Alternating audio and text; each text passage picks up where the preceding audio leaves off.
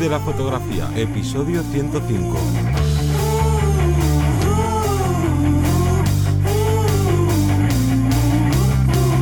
Bienvenido y bienvenida al podcast que te enseña a vivir de tu pasión, es decir, vivir de la fotografía, donde semana tras semana te enseñamos todo lo referente en el mundo de la fotografía como negocio.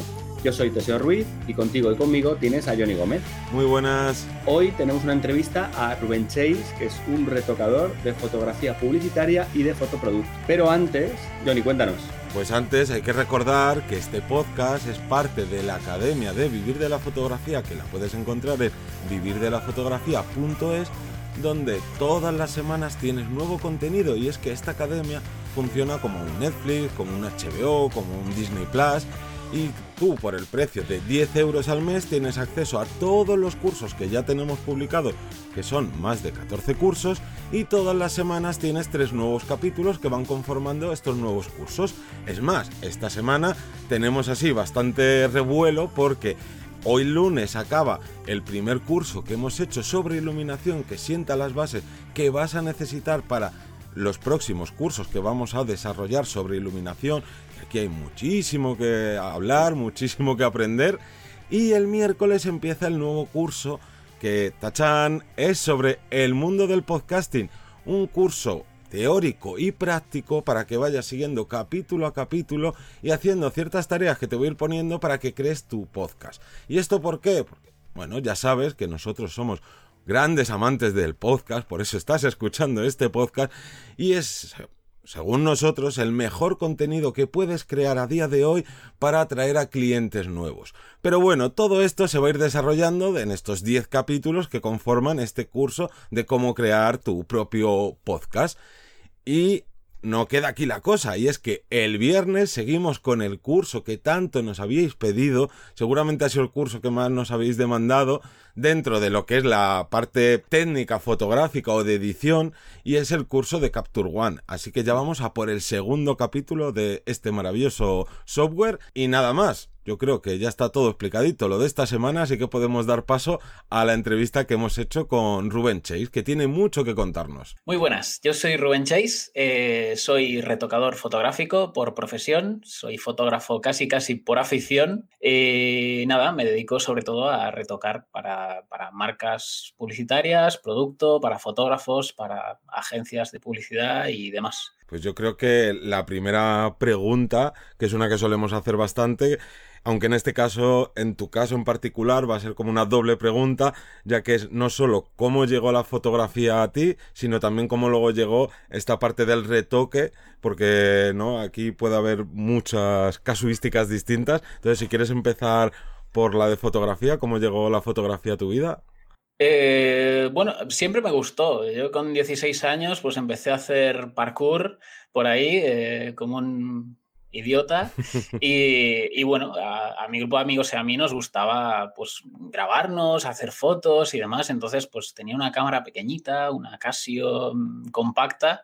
Y a partir de ahí, pues me empezó a gustar más, empecé a crecer y empecé a hacer mm, retoque, básicamente por, eh, digamos, casi por obligación, porque mis fotos eran extremadamente malas. O sea, es que no os podéis hacer una idea.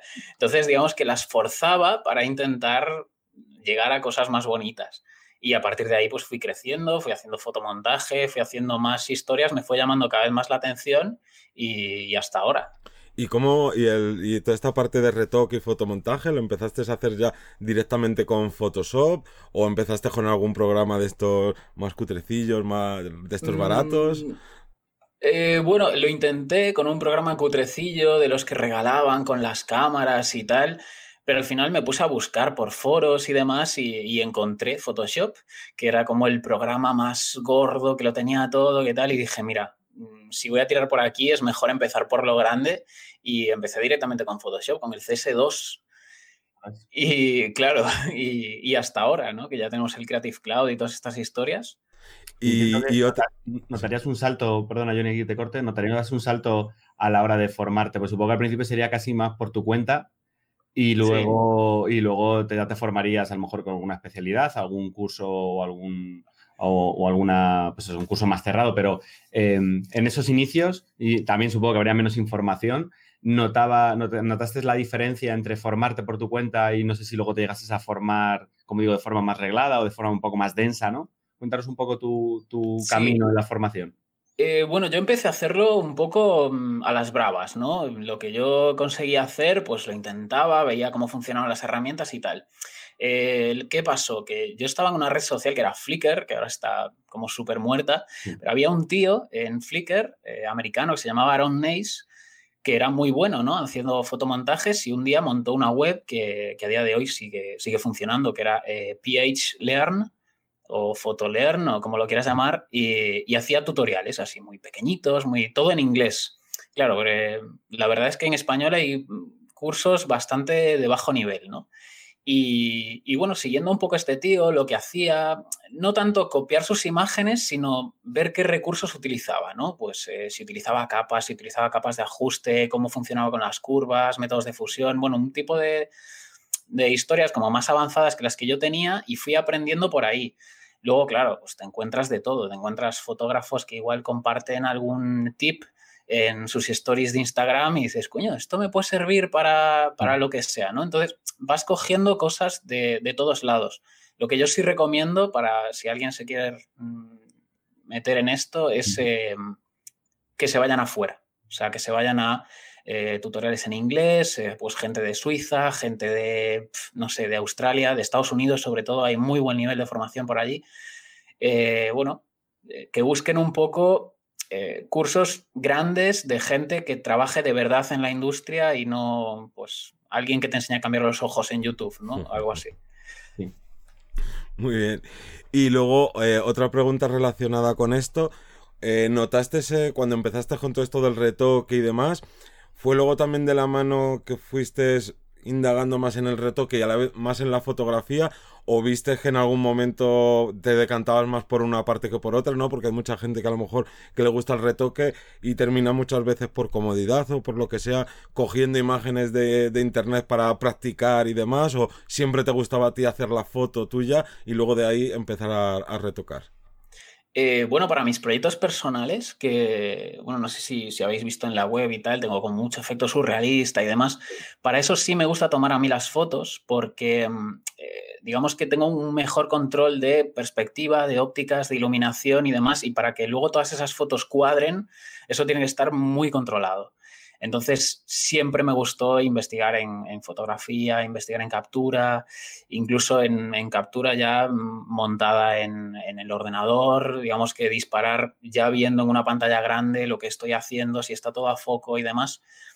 Y luego, claro, pues cuando trabajo para afuera, pues me mandan las, capturas pues del fotógrafo que sea, ¿no? Claro, aquí un poco uniendo esto, ¿cuánto sueles tardar en hacer un, fotomontaje, vamos a llamarlo estándar, de los que tú has realizado? Claro, yo los he visto y, son bastante espectaculares. Como dices, son surrealistas, había un juego ahí como de, de mezcla, no sé, yo lo veo como casi un, un juego visual, ¿no? Me, me, gusta mucho, mucho de ellos cómo, cómo le das el acabado y no sé cuántas horas te puede llevar a hacer un, fotomontaje así. También depende, supongo, que de lo, del trabajo que lleve y de lo claro. que lo quieras, de las dificultades a nivel lumínico, por ejemplo, pero generalmente, ¿cuánto te suele llevar? Em, pues a ver, es una pregunta un poquito trampa, ¿no? Entonces, si vamos a partir de que todo el concepto ya está acabado y que ya está todo súper definido lo que hay que hacer y que eso no lo vamos a contar, lo que es el proceso de retoque, pues puede ser desde una hora, la cosa más sencilla, hasta igual 5, 8, 10 horas. Eh, algo que sea muy complicado, que tenga muchos elementos diferentes, entonces pues ya hay más lío de capas y demás. Y, evidentemente, pues eso, eso lleva más tiempo. Eh, eso estamos hablando de que sea algo para mí, personal, para mi galería. Si es para una agencia o demás, tienes que sumarle también que eso pues lo envías, hay unas correcciones, tienes que cambiar cosas, entonces ahí hay que sumarle pues igual otras 10 horas eh, que hay que facturar, claro. claro. Y una duda, ¿cuál es el mayor tiempo que has estado para un trabajo personal que dices, madre mía, con este se me fue la cabeza y no estuve ni 5, ni 10, ni tal. Me tiré dos meses aquí haciendo esto. ¿Cuál es la, máxima locura de horas que has echado en una sola obra? La máxima locura de horas fueron tres semanas. Pero claro, fueron tres semanas que no estás ocho horas al día. A ver, pero, pero sí que, bueno, monté como una especie de busto que, donde estaba, estaba yo, era un autorretrato, y era un busto eh, que estaba roto por los lados, tenía como un, pie de bronce. Todo eso lo fui, lo fui haciendo poco a poco por elementos, ¿no? Eh, está puesto sobre un terciopelo rojo, que, es una manta de otro color, que la cambié de color, el, soporte de bronce está hecho con papel, con papel reflectante, lo monté yo, o sea, es una especie de, de DIY, ¿no? De hazlo tú mismo. Eh, monté con barro en los bordes del retrato para, al final, casi casi lo construyes, luego lo fotografías, luego lo montas hice un Cristo increíble y al final, claro, pues eché tres semanas hasta que el proyecto estaba terminado. Un montón de horas. Sí, sí, no, desde luego. Y son un montón de horas que echas pues porque te gusta, porque al final esto no me ha dado ningún dinero, pero, pero mira, es algo que me gusta hacer. No, y aparte, ¿no? Es parte de, de, aprendizaje y luego de también utilizar esta obra personal que haces, ¿no? Que será una de las patas que te haga conseguir más trabajos o que te haga tener relevancia dentro de la industria y demás, me imagino, ¿no? Claro, eso luego lo puedes incluir en un portfolio, indicando evidentemente que es un proyecto personal, pero lo envías a, pues, a una agencia, a una productora y le dices, mira, eh, puedo hacer este tipo de cosas y por debajo todo lo que quieras. Claro, porque ahí, ahí estás mezclando, entiendo todo, tanto el boceteado, mm, la idea principal, la propia fotografía, pero generalmente en un trabajo, por ejemplo, para una marca o para, para una publicidad, ¿Te dejan también realizar esos, trabajos o, hay una persona encargada de hacer justo la parte de idea, justo la foto? Cuéntanos un poco cómo sueles trabajar tú. Eh, para una marca suelen venir las cosas muy definidas. Eh, cuando trabajas para marcas, eh, digamos que hay un equipo muy grande. Aunque, aunque luego parezca que, solo es una imagen y ya está, ahí detrás hay un director de arte, que es el que se dedica pues, a todo el tema de ideas, conceptualización y demás. a veces ese director de arte no es una persona, es un equipo que está en una agencia. tienes al fotógrafo que se dedica a toda la iluminación. muchas veces en bodegón también hay un puesto que se llama set designer, que es una persona que se dedica, pues eso, a, montar el set, eh, todo el rollo de atrezo y demás, que lo controla mucho, pues no sé, eh, vamos a hacer una publicidad de cerveza, pues eh, puede tener fichadas 10 tipos de copas diferentes para ver cómo reaccionan. y nada, después estoy yo.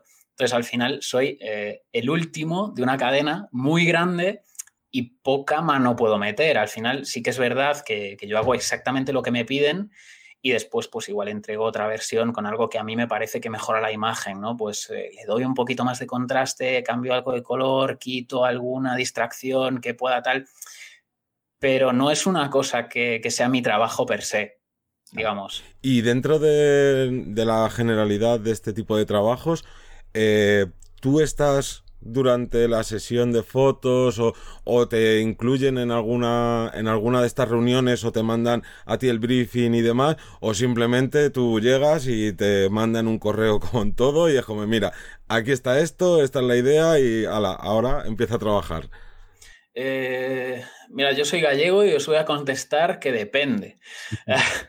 A ver eh, a veces sí, eh, sobre todo cuando es un cliente recurrente, muchas veces sí me envían eh, briefings y me dicen, oye, voy a tener un shooting para esta marca, vamos a hacer esto, ¿cómo te parece? ¿Crees que sería más fácil si hacemos las fotos de tal o tal, otra manera?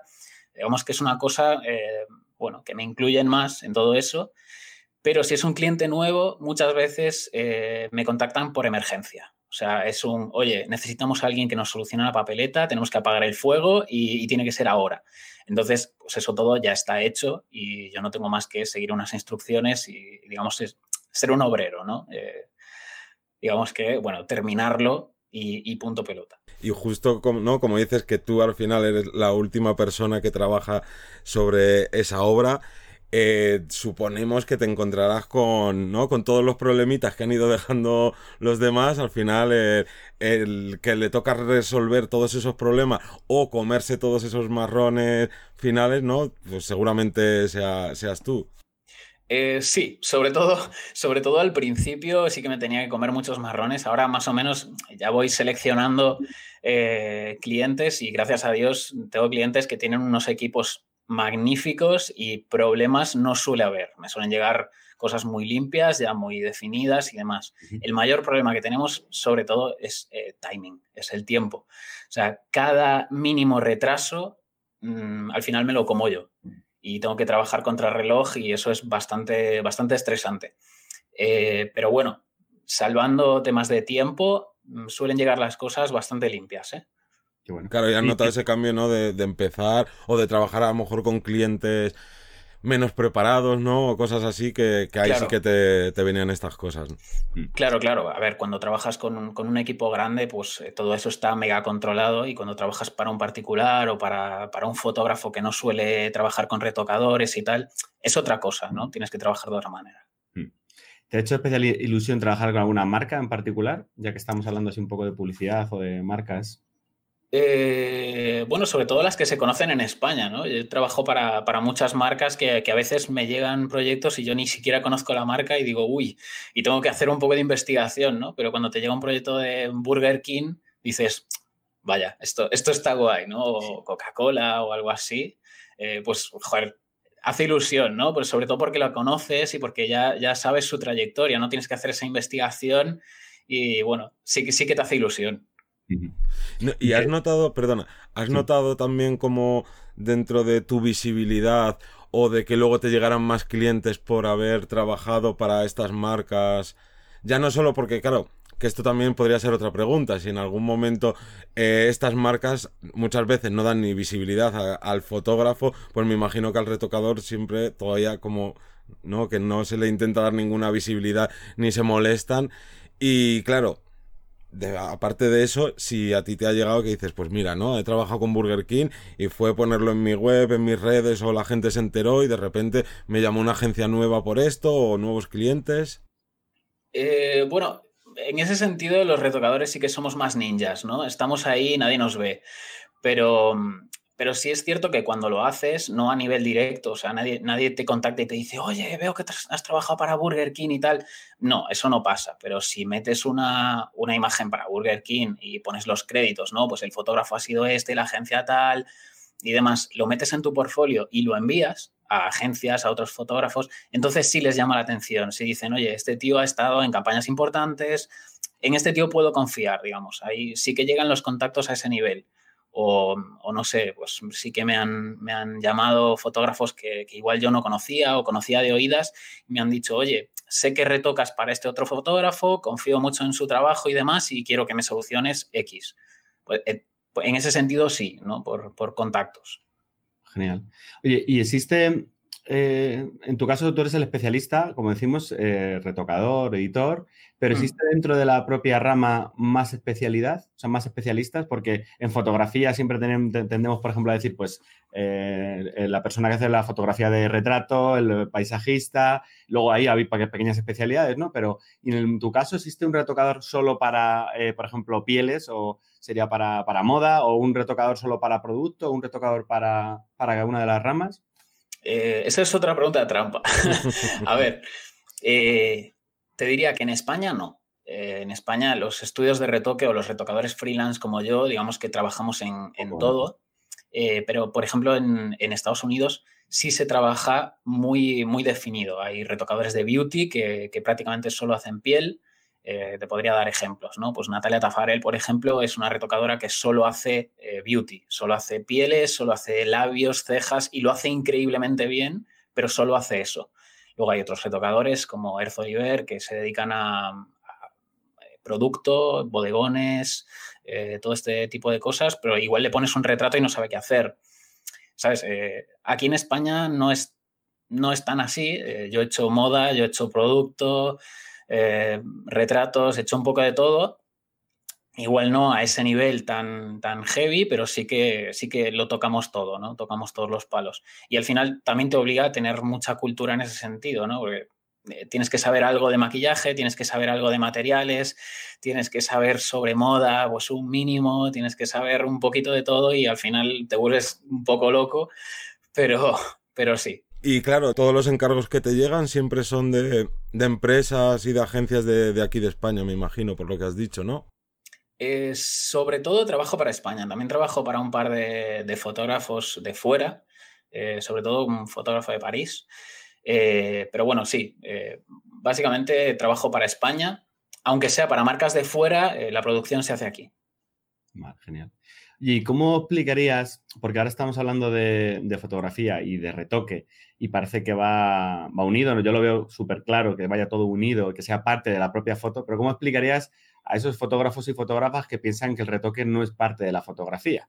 O sea, que el retoque al modificar la realidad, vamos a llamarlo así, eh, no llega a ser el final del producto, ¿no? Aquí te meto un poco otra pregunta trampa. ¿Qué opinas tú o, cómo podrías eh, convencer a esa gente que, opina que el retoque o la edición no es parte de la fotografía? Em, a ver, hay, que tomar esta pregunta un poquito con pinzas. Entonces, vamos a ponernos en, clase de fotografía. Nosotros hacemos una foto a un, eh, pues a un cielo rojizo de amanecer increíble y en nuestra cámara, ¿cómo se ve? Pues probablemente el cielo se vea blanco y la tierra se vea negra. Entonces, esto, si nosotros lo tocamos en postproducción para que sea exactamente igual a lo que era en realidad, ¿estamos alterando la realidad o estamos acercando algo que era falso, entre comillas, a la realidad? Claro, esto es lo que pasa muchas veces cuando retocamos, ¿no? Eh, cuando yo hago una foto a una botella de vino, por ejemplo, eh, yo no la estoy viendo llena de polvo, pero con los flashes todo ese polvo se levanta y es necesario quitarlo en postproducción. Entonces, al final, sí es verdad todo eso. ¿Qué pasa? Que también eh, pues en retratos o en modas sí podemos llegar a cosas como pues, adelgazar a alguien. Yo normalmente no lo hago, a menos que me lo pidan específicamente. Yo tengo una norma que es si dentro de 30 días, si dentro de un mes va a estar ahí, no lo quites. O sea, un grano, si te lo quito, una peca no. No sé si me explico. Vale, pues eh, iría un poco por ahí. A veces sí nos piden pues otras cosas, ¿no? Pero ya son cosas eh, que son para la propia producción, pues, eh, pues eso, si, Burger King me pide eh, una hamburguesa, yo probablemente la hamburguesa vaya suelta con su sombra y con su fondo por otro lado, para que ellos puedan montar sus propios bodegones. Y eso tampoco es una cosa de alterar la realidad, es una cosa de darles pues, más flexibilidad a la hora de funcionar con sus propias imágenes.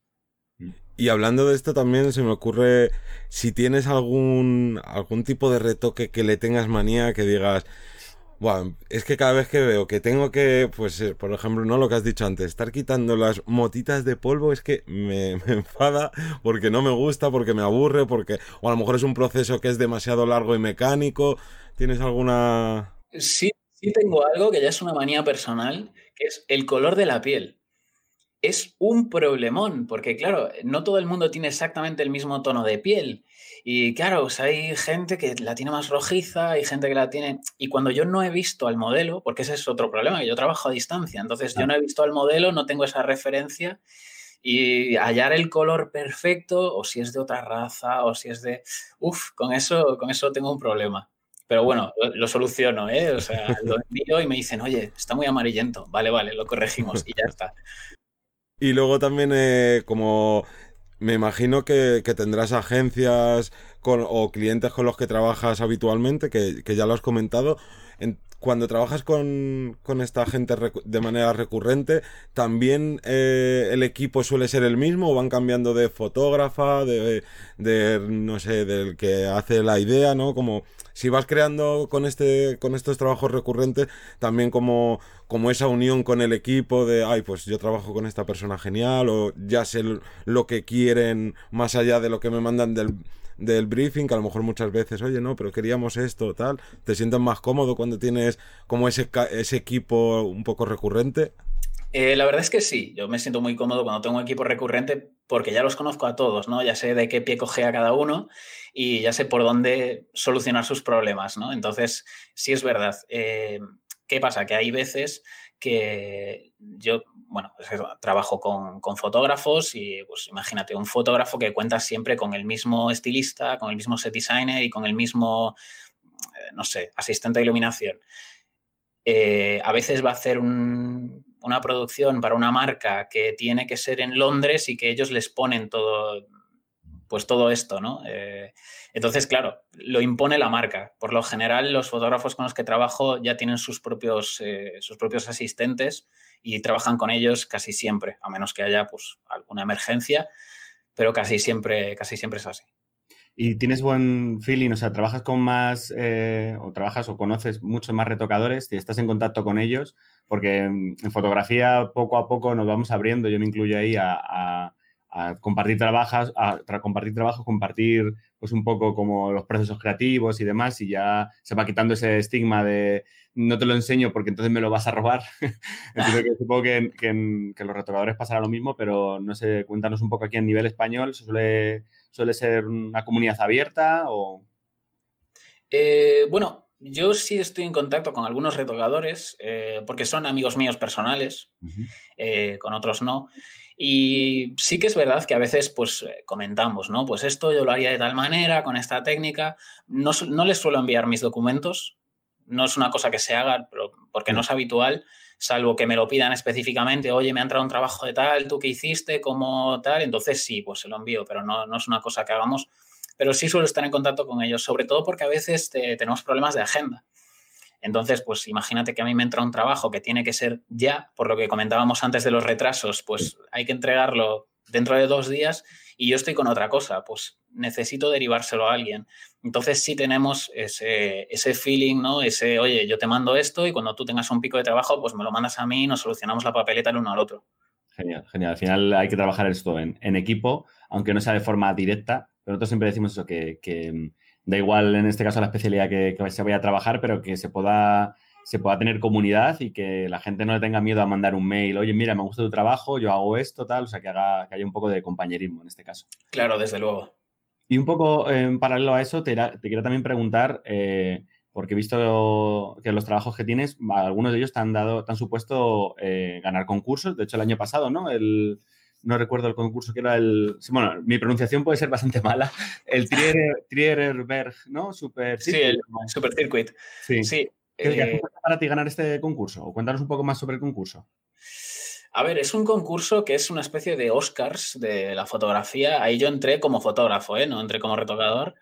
Y. Mm, y bueno, tienen como unas categorías fijas que son eh, retrato, paisaje, bueno, las típicas, y luego tienen otras que van cambiando cada, cada año. Pues tienen algunas que son, pues eso, autorretrato o mm, gente en, eh, en, foco o algo así, ¿no? Que, son como categorías muy sui generis, pero que, que, las hacen y que luego van invitando a fotógrafos que ven que, que entran en esas categorías. A mí me, me invitaron por el tema de, de autorretrato y, me dijeron que podía enviar como cinco imágenes o una cosa así.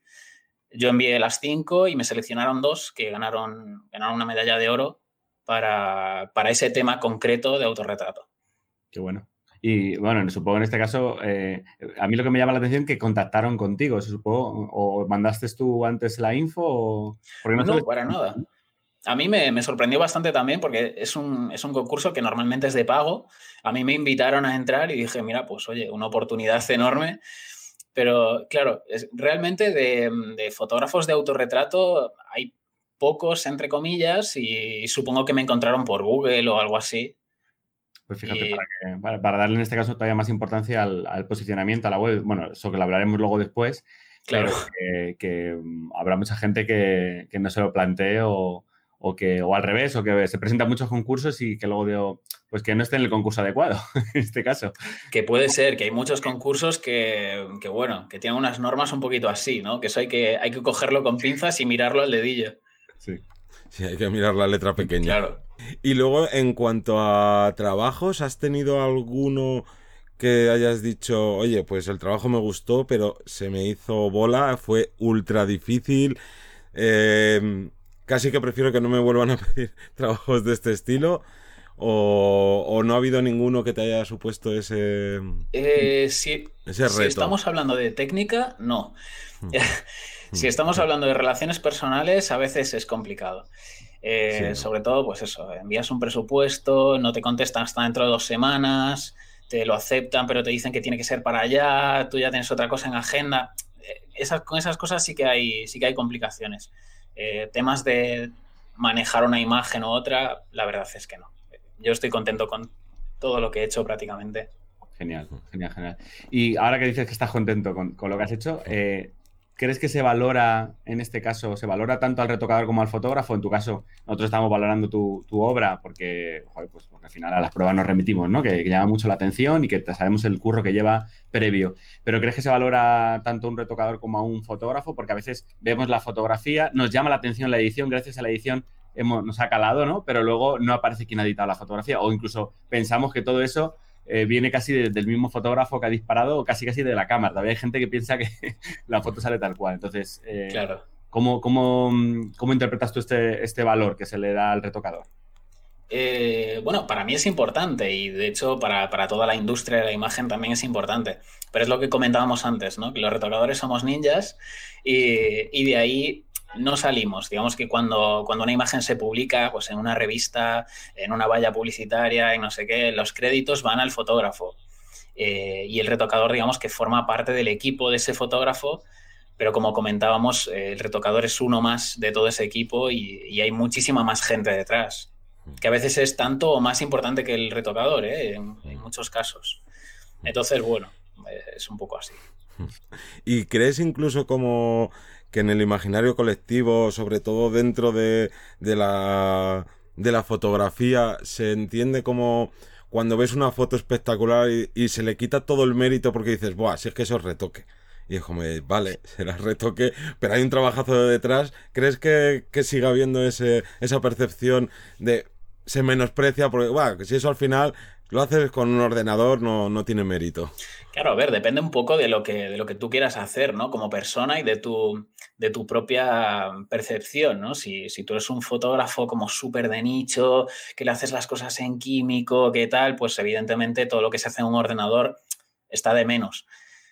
Pero si lo que valores es una imagen como, bueno, pues como, como el propio la propia impresión plástica que te da, ¿qué más da? Que se haya hecho con luz, que se haya hecho en cámara, con, por retoque o incluso que se hayan compuesto los elementos. Si al final la imagen funciona, ya está.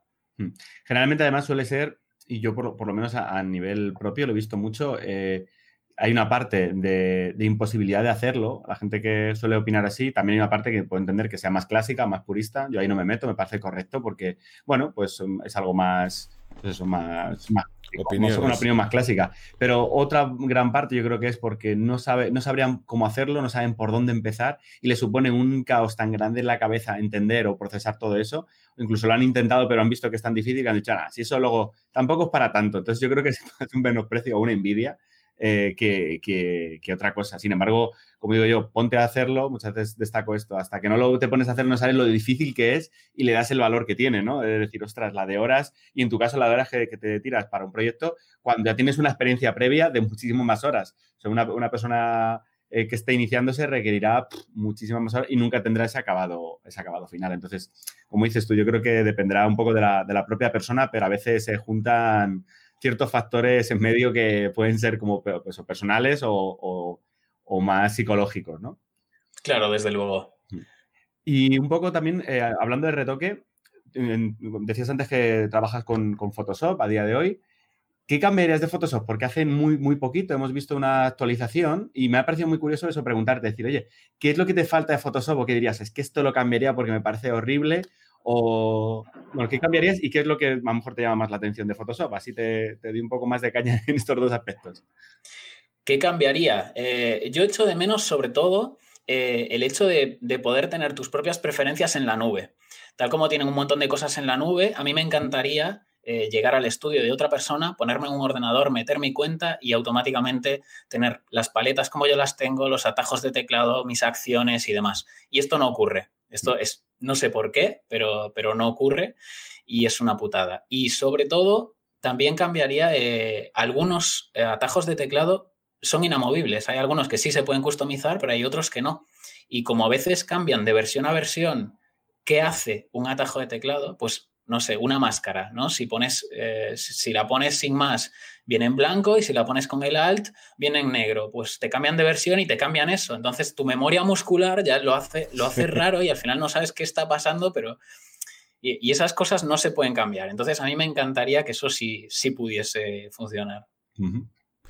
Y relacionado también con, esto, em, ¿Con qué trabajas tú? ¿Con, Mac? ¿Trabajas con un PC de Windows? ¿Te haces tu, te montas tu, propio PC o dices eso se lo dejo a otros, que yo lo que tengo que hacer es trabajar con el ordenador y no quiero líos. ¿Cómo trabajas? Eh, a ver, yo trabajo, cuando trabajo aquí en casa de freelance, trabajo con un PC que monté yo Eh, monté una torre y tengo aquí dos monitores, uno de ellos calibrado perfectamente para hacer lo que tengo que hacer y el otro es más, bueno, eh, más de barrer para tener pues el email o lo que sea. Eh, y después tengo un portátil que es un Mac para cuando necesito ir a, pues, al estudio de alguien o lo que sea, llevar también mi propio soporte. O sea, realmente me da un poco igual trabajar en según qué formatos. Ahora que hablas del calibrado, perdón, Johnny, aquí voy a aprovechar para preguntarte una duda que tengo yo y que muchas veces me, aborda.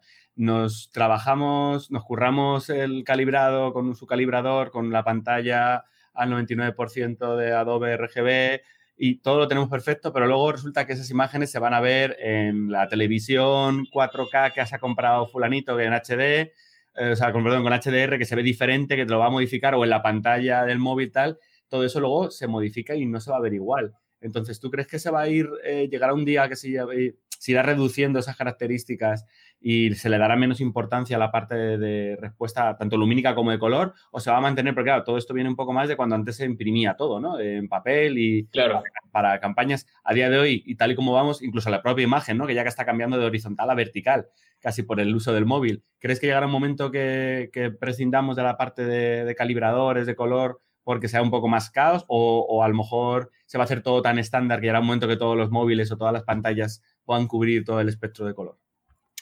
Eh, sinceramente, no lo sé. Yo a día de hoy eh, necesito calibrar las cosas porque yo trabajo con muchos formatos de impresión. Entonces, claro, todas las editoriales y todas las campañas que van a ir a vallas o a Mupis, eso se va a imprimir y tiene que estar perfecto. Es más, muchas veces las marcas tienen sus propios colores corporativos y eso tiene que ir al dedillo, o sea, casi casi con su propia pantone. Entonces ahí yo no tengo mucho, mucho margen. Eh, lo que dice es que igual en el futuro pasa, pues puede ser. Eh, ¿Qué pasa? Muchas veces estos, estos dispositivos que nos compramos, pues ahora te vas al corte inglés y te compras una tele, esas teles vienen calibradas para los vídeos que ya ponen allí para, para, que te fascine ¿no? lo que estás viendo, pero muchas veces esos vídeos están tocados. La propia tele, pues tienes subido más el contraste o más la saturación o lo que sea, y tú ves una foto en tu móvil y luego en la tele y no son iguales. Pero no es que no sean iguales porque el panel que tienen detrás eh, no sea de calidad o demás, sino porque vienen tocados de fábrica. Entonces eso a veces hay que cogerlo un poco con pinzas porque, porque es eso. De hecho, Apple, eh, sus propios dispositivos, los MacBooks y, demás, no vienen calibrados con sRGB o con Adobe RGB, sino que vienen con Apple RGB, que es, un, es otro perfil diferente, que es verdad que, que hace mucho pop en los colores y los contrastes y demás, pero no es real. O sea, tú lo ves y es maravilloso, pero no es real. Si tú imprimes eso, al final no va a salir así. Entonces, con eso hay que tener cuidado. Sí, la de veces que yo he escuchado a alumnos que me dicen, no, sí, a mí me han dicho que mi Mac ya viene calibrado, no tengo que calibrar nada. yo, sí, claro. sí, a ver, es la forma que te lo venden, ¿no? No, no necesitarás calibrar nada si, si te compras un Mac, una pantalla, porque es muy buena. Nada, nada, y falta un montón de información por todos los lados. Claro. Y, nada, ahora queríamos pasar también a una parte un poco más de centrándonos más en el negocio aún de, retocador. Pero claro, tú no solo eh, consigues ingresos de estos retoques que haces, ¿no? También tienes una parte formativa. Cuéntanos ahí un poco cómo, cómo ha sido, ¿no? Si tú ya venías de, dar formación de distintas maneras o fue de, oye, pues venga, voy a probar o quiero hacer esta formación, ¿cómo, cómo surgió? Pues eh, mira, esto es algo que poca gente sabe, pero yo tengo el máster de profesorado. O sea, yo realmente soy profesor por formación y bueno, este año que hubo una cuarentena bastante salvaje en España y demás, bajaron un poquito los ingresos, hubo menos producciones fotográficas, estaba todo cerrado y tal, y tuve más tiempo libre. Y dije, oye, eh, ¿cómo puedo aprovechar este tiempo que tengo? Y me dediqué a hacer eh, cursos completos de, de retoque de fotografía. Eh, son, bueno, ahora mismo tengo dos cursos, estoy preparando un tercero. Eh, tengo uno de fotomontaje, que es el que más éxito está teniendo porque es como lo más espectacular, ¿no? Lo que más eh, la gente está, está pidiendo. Y luego tengo otro de retoque de retrato beauty, ¿no? Más centrado en retoque de piel, todas estas cosas más finas. Y los tengo en, en Udemy. Y bueno, están funcionando bastante bien, la gente está bastante contenta y no sé si, si, tenéis alguna otra duda o... Sobre todo si tienes planteado, porque eh, he visto también el canal de YouTube que va subiendo cada, poquito que vas, entiendo, eh, sacando un hueco, por lo que veo, cada tres meses, dos meses, un mes, vas cambiando un poco más con eso, pero si también esa parte de formación, porque no deja de ser enseñar tu trabajo, te está suponiendo también eh, pues otra retribución de un ingreso pasivo, porque estamos hablando de, hemos hablado de activos, de pasivos podríamos hablar de la formación que has hecho tú con los cursos, de esa pequeña rama, a lo mejor de, pues de la gente que te viene de, de YouTube, a lo mejor algún one-to-one, alguna gestión por otra parte. Y luego también quería preguntarte por el tema de pasivos del stock, que sé que también le das un poquito al stock, que nos contarás cómo gestionas tú el stock, porque claro, eh, tendemos a pensar que hay dos ramas, ¿no? El micro stock, que son fotografías como más rápidas de producir, pero claro, tú como eh, retocador, no sé si trabajas eso o realmente le das un giro, intentas vender tus fotografías más elaboradas o no sé, cuéntanos, cuéntanos un poco más la parte del stock. Eh, bueno, la parte del stock depende un poco de la agencia con la que trabajes. Yo trabajo con bastantes agencias, creo que ahora mismo estoy con siete. Y, mm, claro, hay agencias que, mueven mucho, pues eso, fotos de objetos con fondo blanco y punto pelota, y hay otras que mueven algo más, más elaborado. Eh, por ejemplo, estoy con una agencia que lo que hace es portadas de libros, exclusivamente. Entonces, claro, hay que centrarse un poquito en lo que quieren. Pues necesitan un espacio libre para poner títulos y demás. Tienes que trabajar un poquito ese espacio negativo. Las imágenes tienen que ser en vertical. La mayoría quieren alguna cuadrada, pero, pero poca cosa.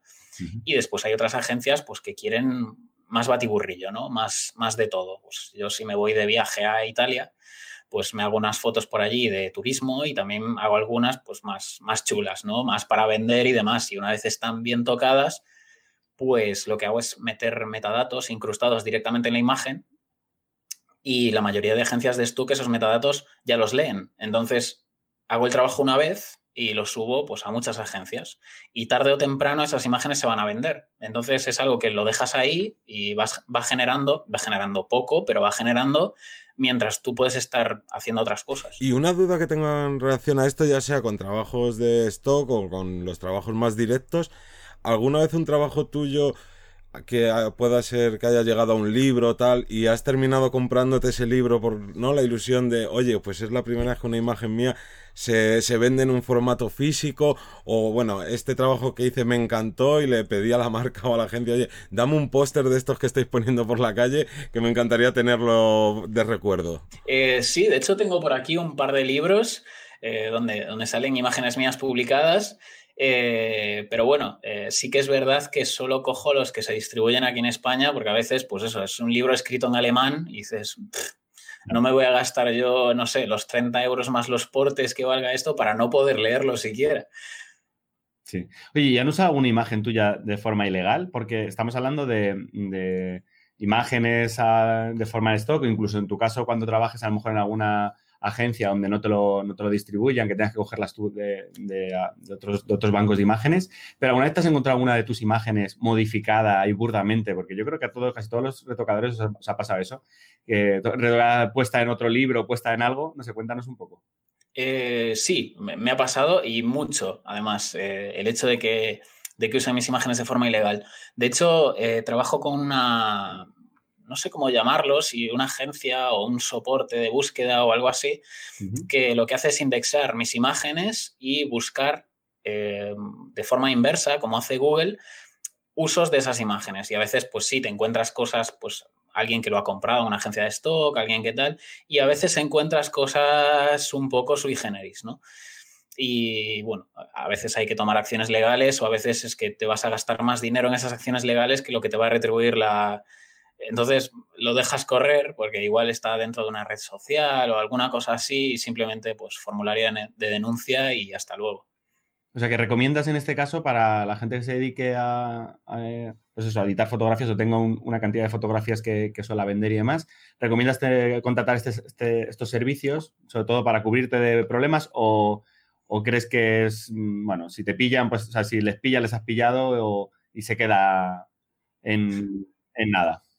A ver, en mi caso es más eh, el orgullo personal que, el hecho de que me vaya a retribuir eh, dinero o no el uso de esas imágenes, porque ya os digo yo que no. Eh, claro, porque cuando me retribuyen dinero es porque lo compran en la agencia. O sea, si alguien roba ese contenido, al final no lo iba a comprar. O sea, esto es un poco el, el, fundamento del copyleft, ¿no? Y generalmente el que te lo copia, el que te lo roba, seguramente no tenga dinero ni para pagarlo o no quiera, bueno, dices no quiera, pero generalmente suele ser eh, pues particulares, ¿no? O a lo mejor alguna empresa pequeña, algo así que no quiera ni, tenga ni, para pagarlo y, al final se asusten rápidamente, yo creo. Claro, o sea, yo cuando me meto ahí es porque están haciendo un uso comercial de una imagen. Mm. Y entonces sí que pues oye, si tú estás ganando dinero con mis imágenes, yo quiero mi trozo del pastel, ¿no? Pero si lo están usando para un post de Instagram, de no sé qué, mira, haz lo que quieras. O sea, tampoco me voy a meter ahí porque es que no acabo ni mañana.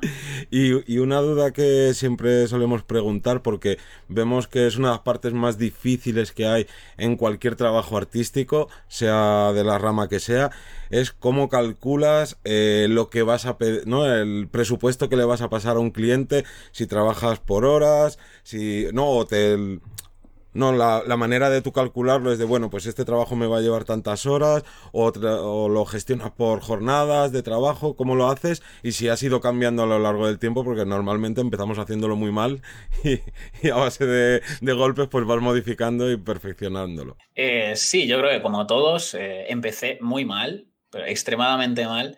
Eh, entonces os, voy a contar el sistema que tengo ahora, que yo creo que es lo importante, ¿no? yo ahora lo que tengo es una tarifa por horas. ¿Qué pasa? Eh, que a mí no me gusta trabajar así porque al final los clientes no saben muy bien cuánto van a pagar al final. Entonces yo hago un cálculo previo de este trabajo que me están pidiendo, cuántas horas me va a llevar. Me va a llevar pues tres horas. Pues calculo mi tarifa por tres, le sumo el IVA y ese es el presupuesto que envío.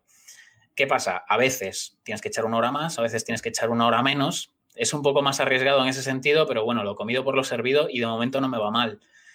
Entonces, prefiero enviar un presupuesto ya cerrado y que sepan exactamente lo que van a pagar y, ya está, porque también les das más confianza al cliente. Y, luego, y también las condiciones, ¿no? Entiendo, perdona, Johnny. Justo eso. Que las condiciones que tú estás ofreciendo, que cuando ellos te pidan, a lo mejor dices, pues dos modificaciones o una modificación en concreto, ¿no? A lo mejor ellos te piden eh, una previa antes de terminarlo, no sé cómo, cómo funcionará, pero entiendo que también en ese precio están tus, tus tus puntos clave que, para que no te tomen el pelo, que muchas veces nos ha pasado, supongo, a todos, que al final te piden más, y esto no te importaría a última hora hacer no sé qué, y está fuera de presupuesto. Eh, sí, yo en los presupuestos envío, además del precio, evidentemente, eh, va incluido pues lo que, lo que está incluido en ese presupuesto, ¿no? Pues eh, imaginemos que es un retrato, pues oye, hay que quitar esto, poner tal, modificar el color de fondo, lo que sea, y al final de todo el presupuesto sí que están unas condiciones generales de proyecto, que es lo que meto siempre. Pues oye, no tienes derecho de distribución sobre estas imágenes hasta que no hayas abonado el total, eh, todo este tipo de, condiciones legales que cada uno tendrá que poner las suyas. Pero, pero sí, yo normalmente lo que hago es eh, enviar un JPG previo en, en baja resolución para que vean cómo va la imagen y que sobre eso hagan las correcciones que necesiten y una vez que están hechas las correcciones, pues ya envío el archivo final para impresión con todo todas las capas o lo que se necesite.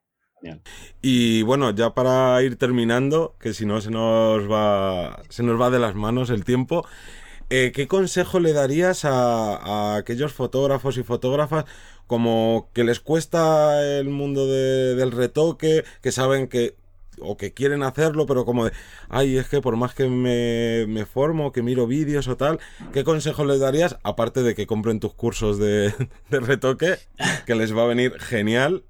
¿Tienes así alguna cosilla como de, mira, pues prueba a empezar haciendo este tipo de cosas que te va a ayudar a hacer esto otro? No sé, ¿tienes así ¿Algún consejo que dar? Em, a ver, los, dos consejos principales es el primero que me contraten y el segundo que miren mis cursos. Pero si realmente lo quieren hacer ellos mismos, eh, hay que empezar por abajo. Es decir, no, no puedes pretender hacer un fotomontaje súper complejo y que sea lo primero que hagas, sino primero ir poquito a poco. Pues cámbiale los ojos de color a tu modelo, o, o quita unos granitos, o cambia el fondo, o limpia el fondo, porque a veces los fondos vienen así. Entonces, ir poquito a poco creando ficheros de cada vez más capas o más grupos, aprender cómo funcionan las capas de ajuste, sobre todo que, el, trabajo sea no destructivo y con esto me refiero a que puedas volver atrás eh, y sobre todo también que en los cursos que, que, compre o los cursos que vea y demás, que vea quiénes el profesor o la profesora, que no solo quién es, sino en qué ha trabajado. O sea, porque a mí no me vale que me enseñe a hacer fotos editoriales, pues alguien que nunca haya publicado nada editorial, ¿no? Porque realmente no sabe cómo funciona la industria digamos que, tengan un poquito de ojo a la hora de elegir quién los forma, porque pueden coger vicios que luego es muy complicado ir atrás. Y el trabajo de retocador permite, eh, yo creo que me vas a decir que sí, pero yo pregunto por si acaso, ¿permite trabajar de forma independiente? Porque tú ahora mismo estás viviendo en Galicia y claro, ahora con el tema del COVID hay mucha gente que dice, pues oh, me encantaría irme a vivir al pueblo, ¿no? O a un sitio por ahí perdido, tal. Eh, ¿plantearse el trabajar como retocadores es compatible con vivir fuera de una gran urbe o necesitas eh, ir en específico para trabajar con otros equipos o, cómo organizarse? Eh, a ver, ahora mismo, tal y como tengo yo ya montada mi, dinámica, sí me lo permite. ¿Qué pasa? Que yo ya tengo esos contactos que confían en mí, ya tengo esos clientes hechos. Yo estuve en una temporada viviendo en Barcelona y, y, en esa temporada pues ya conocí fotógrafos, otros retocadores, alguna agencia de publicidad y demás, y sobre todo aprendí cómo funciona la industria desde dentro. Entonces ahora sí me lo permite, pero si no tienes ese conocimiento igual es más complicado. Ahora mismo, tal y como lo tengo yo montado, lo único que necesito es internet de una velocidad más o menos buena y, un ordenador potente. Y con eso tiro. Y claro, entiendo también que para a la hora de vivir eh, de la fotografía, de, no, del retoque de fotografía, ¿cuáles son los pilares básicos para que una persona que igual que quiera empezar eh, pueda, donde pueda apoyarse? ¿Un portfolio potente, una web potente o cómo puede, en este caso, porque claro, no van directamente a la marca y le mandan el currículum a la marca, ¿no? No van a Burger King y le mandan el currículum. Oye, mira, yo quiero editar fotos de, vuestras hamburguesas. ¿Cómo, ¿Cómo, harían si están empezando? Eh, bueno, yo eso no lo sé, te voy a decir lo que hice yo para llegar hasta aquí, ¿no? Que, al final es lo que sé. Eh, bueno, yo lo que hice fue montarme un portfolio potente, evidentemente, y tiene que ser un portfolio serio. Quiero decir, si en tu web tienes unos colores corporativos, pues tu papelería tiene que ser con los mismos colores corporativos. Tienes que transmitir una imagen de, ser muy profesional y muy pulcro, porque al final eso es casi más importante que tus habilidades técnicas de retoque, sino transmitir esa confianza en el cliente. Y cada vez que yo veía un anuncio que me llamaba la atención, que decía, porque yo tiraba hacia la publicidad, ¿no? Desde siempre, eh, buscaba quién lo había hecho, qué fotógrafo, qué, empresa estaba detrás, qué mm, agencia de publicidad, productora, lo que fuese. Y era a, esos, a esas personas o a esas empresas a quien yo enviaba el portfolio, porque al final eh, es verdad que yo trabajo para marcas, pero yo no conozco a nadie dentro de esas marcas. O sea, esa gente tendrá su departamento de marketing, pero al final la cadena es la marca trabaja con la productora, la productora con, perdón, la marca trabaja con la agencia, la agencia con la productora, la productora con el fotógrafo y el fotógrafo conmigo. Entonces, claro, yo no gano nada enviándole los portfolios a la marca porque es, un trabajo inútil. Al final tienes que contactar con la gente que está detrás de los anuncios y no con las marcas. Genial, genial. Y yo creo que por último, Johnny, ¿Qué película y libro eh, nos, recomiendas? Más allá, o sea, puede ser relacionado con tu trabajo, con la fotografía, con el arte en general, o que digas, oye, pues es que ayer me vi una película que me ha flipado y quiero recomendarla a, la gente que, nos está escuchando. Uf, esta es complicada. Pues mira, eh, del libro te voy a recomendar El temor de un hombre sabio de Patrick Rothfuss. Es un género que a mí me apasiona, la narrativa fantástica, y creo que es uno de los pilares de este siglo eh, de lo que se ha escrito. Y de película, a ver, me, flipa mucho, por ejemplo, la fotografía de La cura, de, la cura del bienestar. Es una peli así un poco rara, estuvo creo que un par de semanas en cines y luego la quitaron porque nadie quería ir a verla. Eh, pero yo soy una persona un poquito rara y a mí me gustó. bueno, aprovecharemos, la buscaremos para verla, porque según nos lo cuentas, tiene que tener un gancho, ¿no? Tiene que ser visualmente impactante, ¿no? Claro, a mí, a mí me gustan las películas por ahí. Me gusta Mad Max, la nueva, mm. que al final es una persecución de coches muy larga, no tiene ningún tipo de argumento más allá de eso, pero tiene una fotografía que a mí me vuelve loco. Y, y, nada, lo primero ya para antes de despedirnos, darte las gracias por este ratito y todo lo que hemos aprendido de ti, de tu trabajo. Y si quieres comentar alguna cosa, vamos a dejar las redes sociales, tu página web, ¿no? Pues todos los lugares donde te puedan encontrar, ya sea para saber más de ti o para contratar estos estupendos cursos que tienes. Pero si quieres decir algo más, este es el momento. Eh, bueno, gracias a vosotros por, esta entrevista. La verdad que os sigo desde hace así un tiempo. Os pongo de fondo mientras trabajo. Ah, o sea que muchas gracias por invitarme. Y yo creo que nada más. No sé, si alguien tiene alguna cosa que decirme, pues me puede enviar un mail. Yo estoy encantado de, contestar. Perfecto, pues como siempre dejaremos toda esta información en el post de este podcast. Y nada, que muchas gracias por escucharnos, por todas esas reseñas de 5 estrellas en Apple Podcast, por escucharnos y seguirnos en, en Spotify, iBox y bueno, todos estos lugares. Y nos vemos la próxima semana, el lunes, como siempre, a las 7 de la mañana. Adiós. chao. love.